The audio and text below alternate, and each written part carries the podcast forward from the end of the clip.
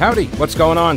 Thanks so much for listening to the podcast. It is heard live every day, by the way, from noon until 3 on WBT Radio in Charlotte. And if you want exclusive content, invitations to events, the weekly live stream, my daily show prep with links, become a patron. Go to the thepetekalinershow.com. This podcast is also supported by North Carolina businesses, so please consider supporting them. Try not to skip through their short ad. Make sure you hit the subscribe button to get every episode for free right to your smartphone or tablet. And thanks so much for your support. Corey DeAngelis, uh, Senior Fellow at the School Choice Now, Executive Director at the EF Institute, also the author of a new book, Mediocrity 40 Ways Government Schools Are Failing Today's Students. Corey, welcome to the program. How are you? Hey, doing well. I'm actually in Raleigh right now. Thanks for having me on air. Absolutely. So, what brings you to North Carolina? You're not uh, you're not from North Carolina, are you? Uh, no, I'm actually from Texas, but North Carolina is poised to go all in on school choice, which will make North Carolina the seventh state in just two years to allow all families to access education freedom. It, it'll be the first state with a Democratic governor to do so as well. If all Republicans hold together, and they are uh, doing so right now, as co-sponsors in both chambers, all Republicans have signed on, which gives them just enough votes to override the hypocrite governor, Roy Cooper's expected veto. He, he sent his own kid to private school, which is great for him, but he shouldn't really be fighting against school choice for, for less advantaged families. I did notice also the other day you uh, you pointed that out when he issued uh, the statement. It is every single budget that he proposes over the la- uh, has proposed. Eh, they all call for the elimination of the Opportunity Scholarship Program here, and uh, with the switch by Tricia Cotham uh, from our neck of the woods here in Mecklenburg County, her switch from Democrat to Republican, uh, and she she used to be an educator in the public school system, and and now she's on board with school choice. I, I got to believe, and you, you're you're working this issue nationally. Are you aware of a similar kind of uh, uh, of story that she has?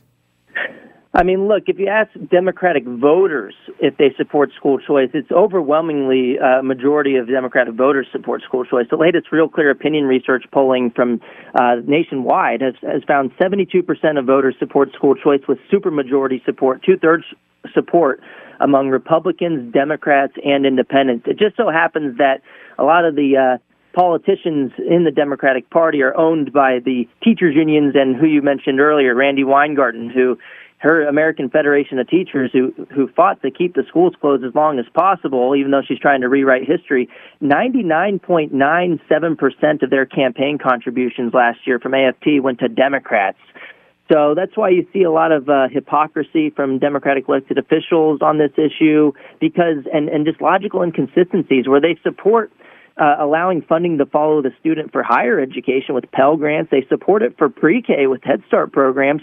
But when it comes to the in-between years of K to 12 education, you have the Democrats um, being hypocrites on the issue, and it's it's all because of power dynamics with the teachers union. And and Tricia Cotham switching parties on the issue of school choice should teach the Democratic Party that they're alienating a lot of their voters so much that they've lost one of their own sitting legislators on the issue. And, and Cotham isn't just, you know, supportive of school choice. She is leading the issue in North Carolina with uh, House Bill 823, their universal school choice bill. She is the primary sponsor, mm-hmm. uh, with all Republicans signed on in both chambers. Right? Yeah. She? Um, I've talked with a, a, a, former Democratic lawmaker. Well, he's still a Democrat, but he's a former state lawmaker as well. Uh, a fellow by the name of Marcus Brandon.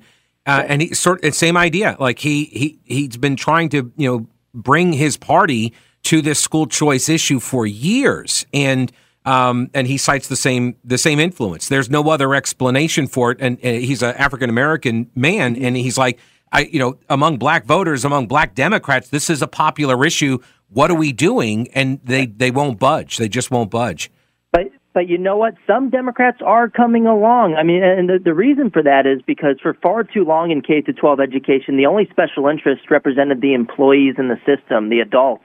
But now, thankfully, the kids have a union of their own, and they're called parents. And you, look, you, look at what happened to Terry McAuliffe in Virginia, in a state that went 10 points to Biden. He lost on the issue of education freedom to Glenn Youngkin, the Republican, by six points with education voters, according to Washington Post exit polling. And That was a number two issue in the election. And since then, we've had the uh, Josh Shapiro, the now governor of Pennsylvania. He put in education savings account, school choice, into his education uh, plan right before the midterm elections. And it's because he didn't want a Virginia to happen to him. Even though he was up by double digits in the polls, Josh Shapiro flipped on school choice right before the election. In hmm. other states, in Nebraska, we had three Democrats co sponsor a school choice bill this year. So there's some flips going on. I think that's the path towards bipartisanship going forward on the issue is that Republicans lean into this as a political winner in the short term. And then in the long term, Democrats will start to defect because they'll start to understand that parents are the more powerful union than the, than the teachers unions. Yeah. North Carolina, you said, was the seventh state to go uh, all in on school choice in just two years. All right. So, what role do you think the pandemic played in this shift? Yeah, we really need to give Randi Weingarten and the teachers unions a school choice champion award because they've inadvertently done more to advance the concept of education freedom than anyone could have ever imagined. I mean, they fought to keep the schools closed as long as possible. They even lobbied the CDC. I mean, they they lobbied the CDC to keep the schools closed. It's just absolutely ridiculous. The CDC wasn't following the science; they were following the political science. But the one unintended benefit is that parents got to see what the heck was going on in the classroom. Parents who who thought that their kids were in great public schools because of their ratings or because of their test scores started to see something that was more important than that could ever be captured by a standardized test, which is whether the school's curriculum aligns with their values. Look, Voddie Baucham said it best. We cannot continue to send our children to Caesar for their education and be surprised when they come home as Romans. Well, the good news is parents aren't surprised anymore. They've woken up, they're pushing back, and politicians from both parties would be wise to listen to them going forward. So I have to ask about uh, Randi Weingarten. Um, were you en route to North Carolina when you saw the PolitiFact tweet that she sent out? I thought that's very nice of her to give you something to do on your flight, if it was. Uh, yes. And this morning, uh, the community note was actually uh, slapped onto her tweet yeah. Uh, for listeners who don't know, this is a, a new thing that started since Elon Musk uh, uh, got on board in charge of Twitter. And there, you know, the the community can can put together suggested fact checks on tweets, and it requires people from differing backgrounds and opinions uh, to to agree with the fact check for it to happen. So Randi Weingarten is just getting ratioed into oblivion, but also now getting fact checked, uh, even with her fake PolitiFact uh, fact checked article that she put out. She actually had her pinned tweet at the top of her profile switched uh, every day, three days in a row, to try to avoid the community notes because they kept coming after her. but uh, she got community notes hit on all three of her pinned tweets for the last three days in a row. It's just absolutely glorious to watch unfold.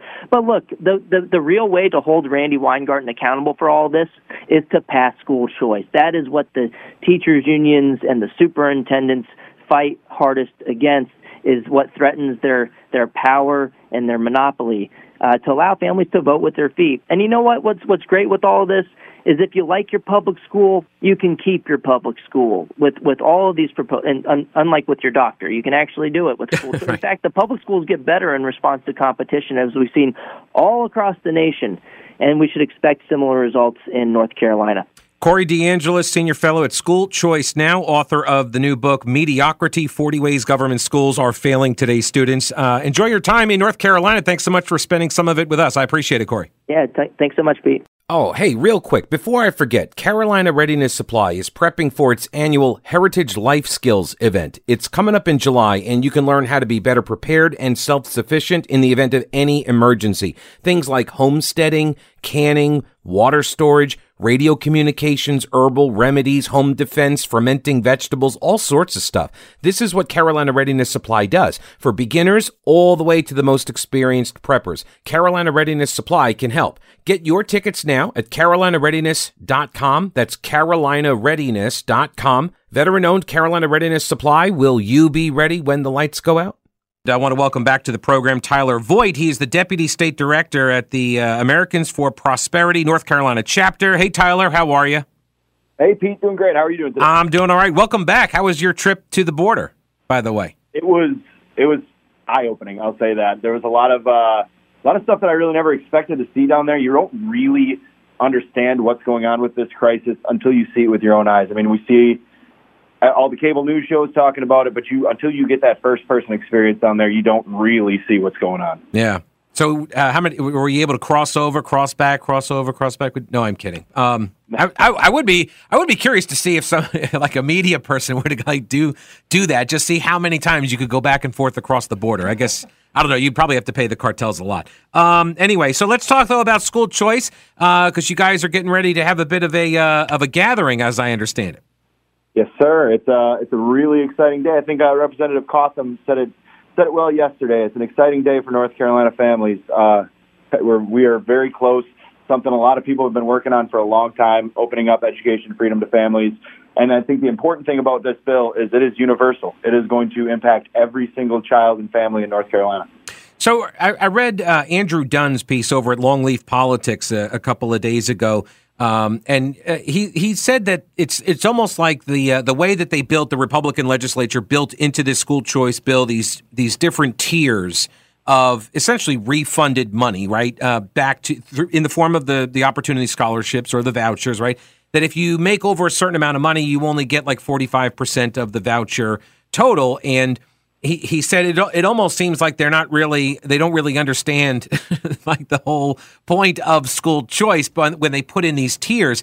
But he recognized and I think he's right on this is that there was a there's a messaging benefit to these tiers. So what, you, what what's your take on the the different levels uh, of the uh, of the voucher amounts based on income yeah, I, I think you're right. I think there's a messaging benefit uh, to the tiers, but at AFP, we would love to see the program be completely universal, where the funding has uh, equal levels across all across all students in North Carolina.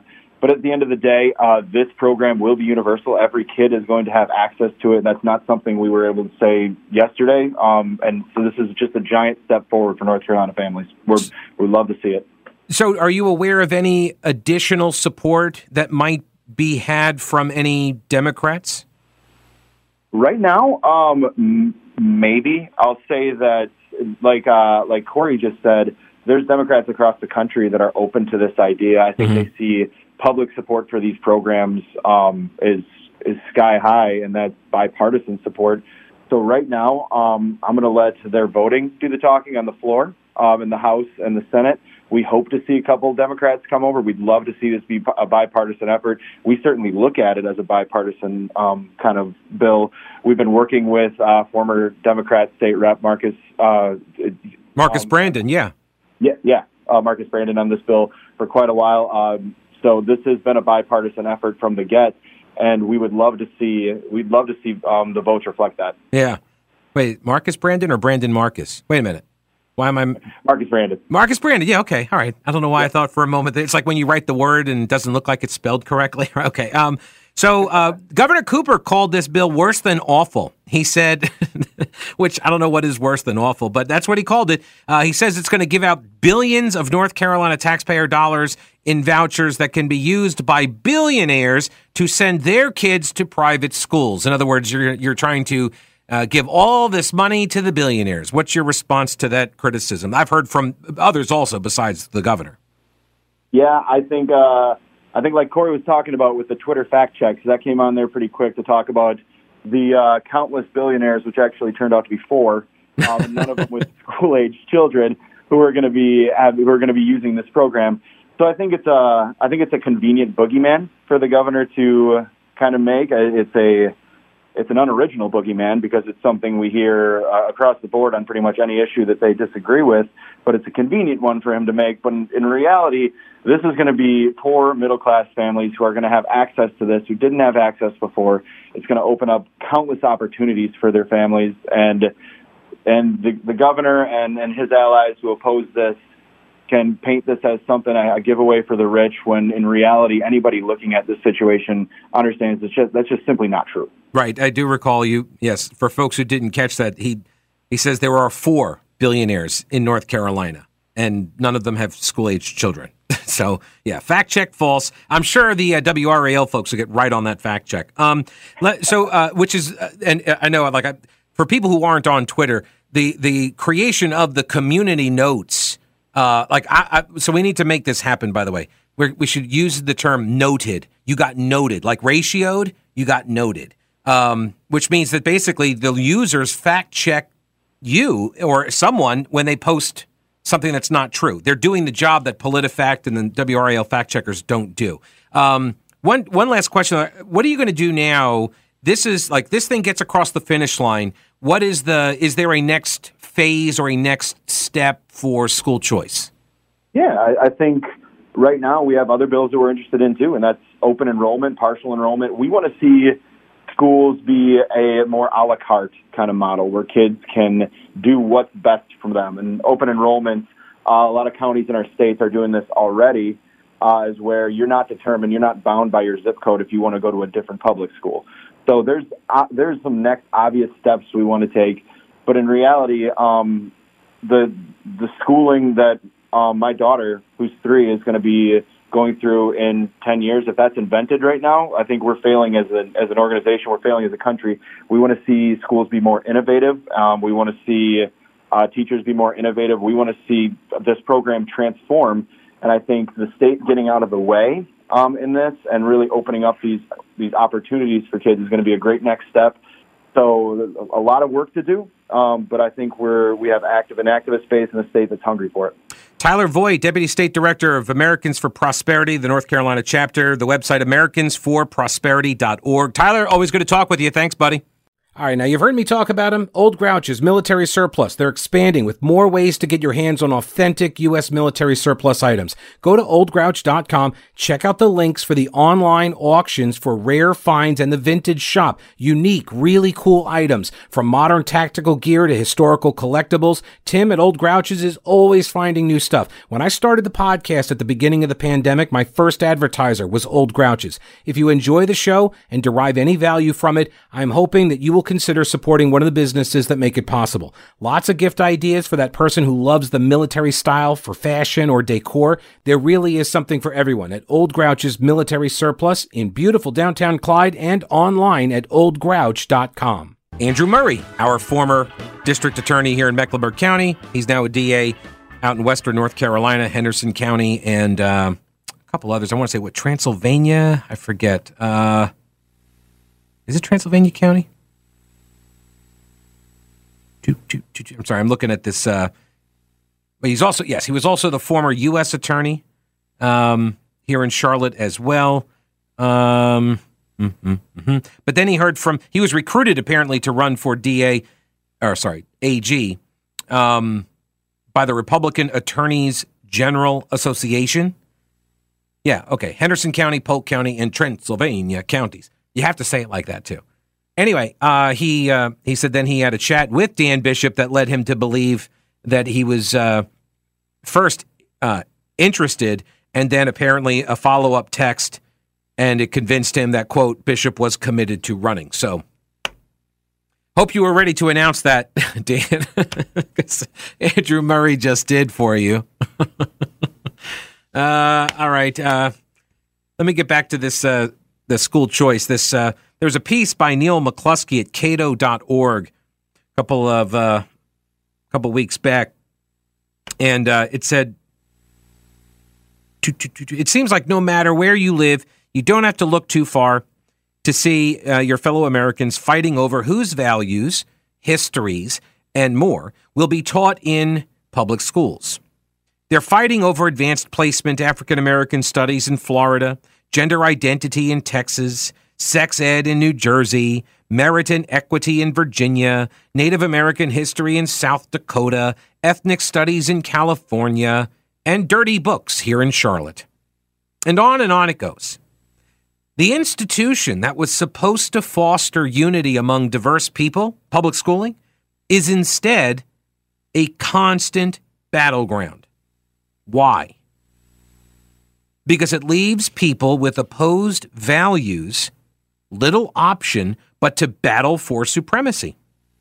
I told this to a person on Twitter just today about a different matter. It's about the abortion bill that was introduced last night. I will get to that. I've got audio from the press conference, and I did read through the bill. They say, read the bill. Uh, who reads the bill anymore? I read it. It's 46 pages. Took me like 30 minutes. Because a lot of it's just the definitions, you know, and whatever. I'll get to it. Back to this piece by Neil McCluskey at cato.org. He says the fact that we have no other options except to battle it out for control, where the losers either fail to get what they believe their children need with the tax money they are required to pay, right? They're getting something unwanted imposed on their kids, or they're getting both, right? You either don't get what you want, or you get something that you really don't want or you get a combination of the two. If you lose, right? If you lose the political argument in the public school uh, environment, enabling all diverse people to access the education they believe is right, but that others might find unacceptable, is a major argument for school choice and one that the Cato Institute CEF has long emphasized. Cato CEF, I don't know what that uh, Cato Education Fund, maybe Foundation, whatever. Um, but Cato has been on board for this very reason. It's so funny too when I have these discussions with people that want me to get all outraged when they're like, they're going to take money and send it to a Christian school. All right, well then don't send your kid there. But that's my tax money. Uh, they shouldn't be sending it there. Okay, so are we going to get to now choose? Do I have a say in where my tax money goes? Because like I got some ideas that I, things I don't want to be spending money on right? So here's the deal, right? Y'all had the opportunity to run the schools, and by y'all, I mean, you know, predominantly the left, right? You guys had this opportunity to run the government schools in this secularized way, right? Kick God out, no more Pledge of Allegiance required, uh, you, you, know, uh, no more Bible passages, and you know, separation of church and state. All you know, all of the things that you guys said that you know the schools had to do, in order to, you know, hew to the founding principles while not teaching founding principles. But like, like that's, you guys made all of these arguments and you built this institution to be something else that now parents object to, that a good number of parents are not cool with the values you are transmitting. And I mean, you, there's a story today. Our own Mark Garrison, WBT news director, he's got the story. Is this another book? I think this is another book now uh, or another incident regarding the dirty books at a Palisades High School in southwest uh, Mecklenburg. My old stomping grounds down there near Lake Wylie, Palisades, right before you cross over to uh, South Carolina. And um, what some teachers are, are like they're they're showing these books to the kids on a Zoom call or something or a video, and they're like, "Hey, come get these books." I mean, when you when you start foisting this stuff upon the student body and the parents object to what you are foisting, you cannot act surprised when they rise up against the foisting. You're foisting. Stop the foisting. I mean, we should do some bumper stickers. Stop the foisting. It is also a major reason that people have advocated for education funds to either allow children to go to their chosen schools or go directly to diverse institutions for more than two centuries, as you can see in a new resource officially launching today called Cato's School Choice Timeline. So, no, I don't. I don't have a particular objection to parents making the choice because, again, my default is always towards the freedom side of the equation, right? When you've got this time or not timeline, but you have a, uh, dare I call it a spectrum? No, it's it's a line. No government, total government. That's the line. Anarchy, tyranny. And you want to be closer to the anarchy side than the tyranny side. I'm not an anarchist. I believe there has to be government. I do. I believe that society orders itself in order to provide for the most amount of freedom to be enjoyed by the most amount of people, economic activity to flourish, uh, freedom to flourish. And I don't think you get that with anarchy because when you have anarchy, then you have might makes right, and people will, you know, use force to obtain stuff. Um, and so you want to guard against that. And that's the purpose, rightful purpose of this organization we call GovCo, right? Um, the problem is, is that for a long time, people want GovCo to do all sorts of things that they think are good. And then, you know, you turn around and a century later, and all of a sudden now it's telling your kids, you know, it's okay uh, to, you know, keep secrets from mommy and daddy about whether or not you are a boy or a girl. So yeah, parents object. But Pete, what what if they go to like some? They're going to use it like some Islamic schools. Okay, why do you care? This is the thing that gets me. Why do you care? Oh, because you care more about the future of the society than I do? Like, that's quite an assumption to make without knowing anything about me because I choose school choice over government monopoly. That you think I don't care about the future of the society because people aren't going to get educated the way you think they need to be educated? They're not going to learn about evolution in these Christian schools. Yeah, they're probably going to learn how to knife people or to avoid being knifed by kids in the hallway, right? I guess they're going to learn all about the 72 uh, genders and and how to shoot TikTok videos. I don't know. It's the kind of mm, mm, yeah. People learn all sorts of stupid stuff, and they don't learn all sorts of important stuff at the GovCo schools right now. Like you guys have not achieved some utopian perfect vision of schools that we're supposed to compare charters, private schools, right? Home schools. Like you, you want us to compare the worst examples of those with like this this shining example of a government run school where everybody graduates with a 100 average. Do they actually give 100 averages anymore? Or are they up to like 150? I don't know. They inflate these things now. I don't even know. Uh, Neil McCluskey at cato.org. Uh, unveiling Cato's new school choice timeline features dates, descriptions, and links to deeper reading on the history of school choice. And you need this first and foremost he says, so people can see the evolution of the choice idea. But it's also needed to dispel a pernicious myth that was propagated by the opponents of school choice. Namely, and I mentioned this the other day, namely, that school choice began with white families trying to dodge racial integration after Brown v. Board of Education, after the Supreme Court ruling 1954, which ended legally mandated segregation in the public schools. Forced racial segregation is like the most glaring example of public schooling failing utterly to treat diverse people equally, right? That was the government schools that did that. That was GovCo that did that. But it's not the only one. Keep in mind, the American public schooling system as we know it, government funded, government established, right? Government run, these schools for all, it only traces back to around 1837 when Horace Mann became the first education secretary in Massachusetts. And it shouldn't really surprise anybody that public funding enabled numerous private options versus just government schools. Right? Government schooling had to exist before choice became an alternative. Right? School choice was the original. That was the first one. That said, the school choice timeline begins in 1780 with the Massachusetts Constitution, heavily influenced by John Adams, aka Paul Giamatti. He called it. Uh, he called on legislatures and magistrates to support all seminaries that teach literature and the sciences. seminaries? That sounds religious. And to encourage private societies and public institutions for the promotion of agriculture, arts, sciences, commerce, trades, manufacturing, natural history, all of it, all of it. That this was in the constitution of that state as a colony had arguably the first public schooling law. Right? That's pretty telling. Before Horace Mann's crusade, many governments had already been helping to fund a variety of educational options. Once Horace Mann's non sectarian public schooling. And by the way, that meant Protestant, okay? Right? Once his non sectarian public schooling started taking hold, no group demanded choice more vehemently or widely than Roman Catholics. Roman Catholics.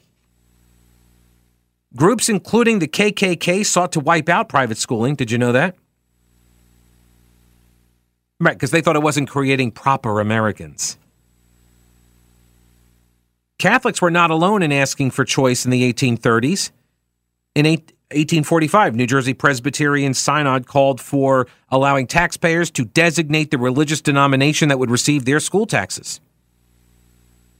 Um, it has become increasingly clear, including to retired U.S. Supreme Court Justice Stephen Breyer, that public schooling, which must be secular, inherently discriminates against religious Americans right? Of course it does. because it transmits a value system captured by the left, which is hostile to religion. I mean, these are people that say you shouldn't even be allowed to pray in public, right? They make these legal arguments. they go to court over this stuff. How dare you gather at the flagpole before class starts? Because my tax dollars fund that school and that flagpole is on that school property. And if you show up and say a silent prayer at that flagpole, then somehow or another that is instituting an organized religion, a state mandated, uh, mandated religion. And it, it doesn't. But this is their argument. This is their belief. So do you think people with that belief are going to, you know, give religion a fair shot in the inside the building when they don't even let you pray at the flagpole? I mean, come on. So yes, it inherently is discriminatory against religious Americans. Stephen Breyer has not advocated for such a legal finding, but he has seen the logical endpoint of jurisprudence that's based on government religious neutrality. Public schooling, at least absent choice for religious families, is itself unconstitutional. There you go. History is clear. Freedom, not force, is what we need in education. Again, that's at cato.org by Neal McCluskey. Up next, we're going to talk to the North Carolina Insurance Commissioner. Stick around for that.